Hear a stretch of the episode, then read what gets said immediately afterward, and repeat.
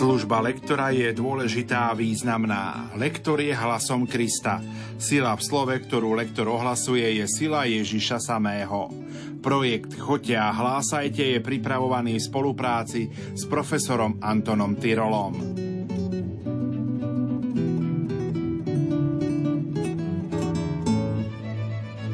Dnes si spoločne predstavíme liturgické čítania 32. cez ročnej nedele. Príjemné počúvanie vám praje Pavol Jurčaga. Úryvok z knihy Múdrosti určený na 32. nedelu cez rok predstavuje jeden z najkrajších textov starozákonných múdroslovných kníh. Je tu reč o múdrosti, ktorá je skvúca a nevednúca, teda veľmi príťažlivá pre tých, ktorí majú pre ňu zmysel, čo podľa svetopisca je vrchol rozumnosti. Posvetný autor ju opisuje ako osobu, ktorú človek hľadá. Nájsť ju nie je problém, pretože jednak ju treba vyhľadať ako prvoradú vec a jednak samotná múdro sa dáva človeku nájsť, ba múdrosť až vyhľadáva človeka a sama mu ide v ústretí. Liturgické zhromaždenie v nedelu by malo byť stretnutím s múdrosťou a podobne aj raňajšia modlitba. Čítanie z knihy Múdrosti Múdrosť žiari a nevedne. Ľahko ju zbadajú tí, čo ju milujú. Nájdu ju tí, čo ju hľadajú. Vychádza v ústrety tým, čo po nej dychtia, aby sa im ukázala prvá. Kto ju vyhľadáva včas ráno, nebude sa namáhať, lebo ju nájde sedieť pri svojich dverách. Premýšľať o nej je vrchol rozumnosti a kto kvôli nej bdie, rýchlo nadobudne istotu. Lebo ona sama obchádza a hľadá tých, čo sú jej hodní. Priateľsky sa im ukazuje na cestách a pri každom premýšľaní sa stretá s nimi. Počuli sme Božie slovo. thank you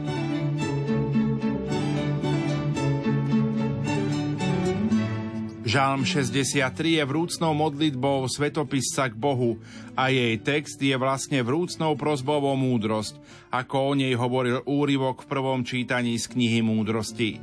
Túžba po múdrosti je vlastne túžba po Bohu, pretože zjavená múdrosť sa chápe ako určitá príprava na zjavenie trojičného tajomstva Boha. Duša svetopisca teda prahne po Bohu, ako pustá zem prahne za vodou. Spievajme tento žalm ako vlastnú túžbu po Božej blízkosti a po jeho milosti, ktorá je lepšia než život.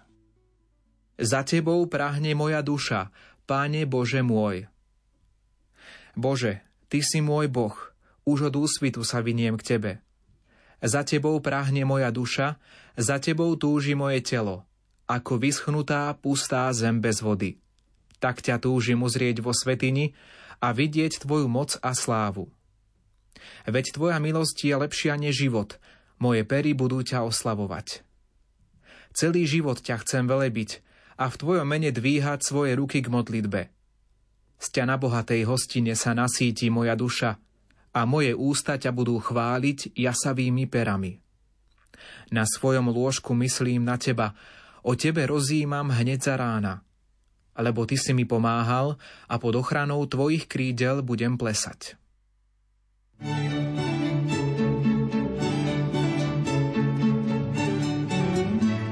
Apoštol Pavol upriamuje našu pozornosť na posledné veci človeka a učí nás, ako máme žiť v ústavičnom očakávaní Ježišovho druhého príchodu.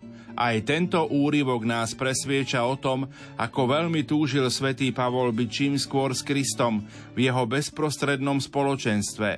Potvrdzuje to jednak tým, že očakával jeho blízky príchod. Domnieval sa, že sa ešte asi v pozemskom živote dožije Kristovho druhého príchodu. A jednak tým, že v závere uvádza Potešujte sa navzájom týmito slovami. Ľudia svetého života sa aj dnes vyznačujú práve touto túžbou po Bohu a stretnutie s ním považujú za vrchol svojho života. Usilujme sa aj my formovať si podľa svätého Pavla svoje postoje v perspektíve väčšnosti. Čítanie z prvého listu svätého Apoštola Pavla Solúnčanom. Nechceme, bratia, aby ste nevedeli, ako je to so zosnulými, aby ste sa nezarmucovali ako ostatní, čo nemajú nádej. Lebo ak veríme, že Ježiš zomrel a vstal z mŕtvych, tak Boh aj tých, čo zosnuli, skrze Ježiša privedie s ním. Toto vám hovoríme podľa pánovho slova.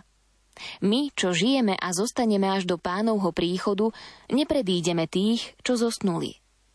Lebo napovel, na hlas archaniela a zvuk Božej poľnice sám pán zostúpi z neba a tí, čo umreli v Kristovi, vstanú prví. Potom my, čo žijeme a zostaneme, budeme spolu s nimi v oblakoch uchvátení do vzduchu v ústrety pánovi a tak budeme navždy s pánom. Preto sa potešujte navzájom týmito slovami. Počuli sme Božie slovo.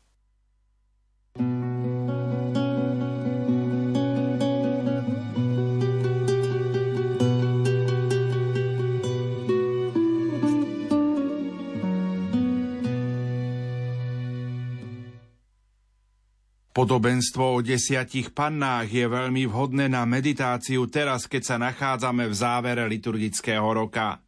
Liturgia a aktuálny posvetný čas celkom prirodzene obracia našu pozornosť na posledné veci, ktoré nás čakajú. Nemali by sme z toho mať úzkosť a hrôzu, ale mali by sme si byť vedomí toho, že ide o kľúčovú záležitosť nielen nášho života, ale celého nášho bytia. Desať panien je celkom bežný obraz tedajšieho života. Boli pozvané na svadbu a mali byť pripravené. Päť z nich však bolo nedbalých a nerozumných. Vedeli, čo sa od nich očakáva a predsa na to nedbali. Premárnili celý zmysel svojho poslania a posledné slová, ktoré sú im v texte venované, sú tieto. Nepoznám vás. Také bolo vysvedčenie ich života. Na toto sa v živote zmohli úbohá a tragická bilancia. Zhromažďujme si teda olej nášho života na posledné stretnutie s nebeským ženíchom, kým máme čas. Čítanie zo svätého Evanielia podľa Matúša Ježiš povedal svojim učeníkom toto podobenstvo. Nebeské kráľovstvo sa bude podobať desiatim pannám, ktoré si vzali lampy a vyšli naproti ženíchovi – 5 z nich bolo nerozumných a 5 múdrych. Nerozumné si vzali lampy, ale olej si so sebou nevzali. Múdre si vzali s lampami aj olej do nádob. Keď ženich neprichádzal, všetkým sa začalo driemať a zaspali. O polnoci sa strhol krik. Ženich prichádza, vidíte mu v ústrety. Všetky panny sa prebudili a pripravovali si lampy. Tu nerozumné panny povedali múdrym, dajte nám zo svojho oleja, lebo naše lampy hasnú. Ale múdre odvetili, aby azda nebolo ani nám, ani vám málo, choďte radšej k predavačom a kúpte si. No kým išli kupovať olej, prišiel ženích a tie, čo boli pripravené, vošli s ním na svadbu a dvere sa zatvorili. Napokon prišli aj ostatné panny a vraveli, pane, pane, otvor nám. Ale on im povedal, veru hovorím vám, nepoznám vás. Preto bdejte, lebo neviete ani dňa, ani hodiny. Počuli sme slovo pánovo.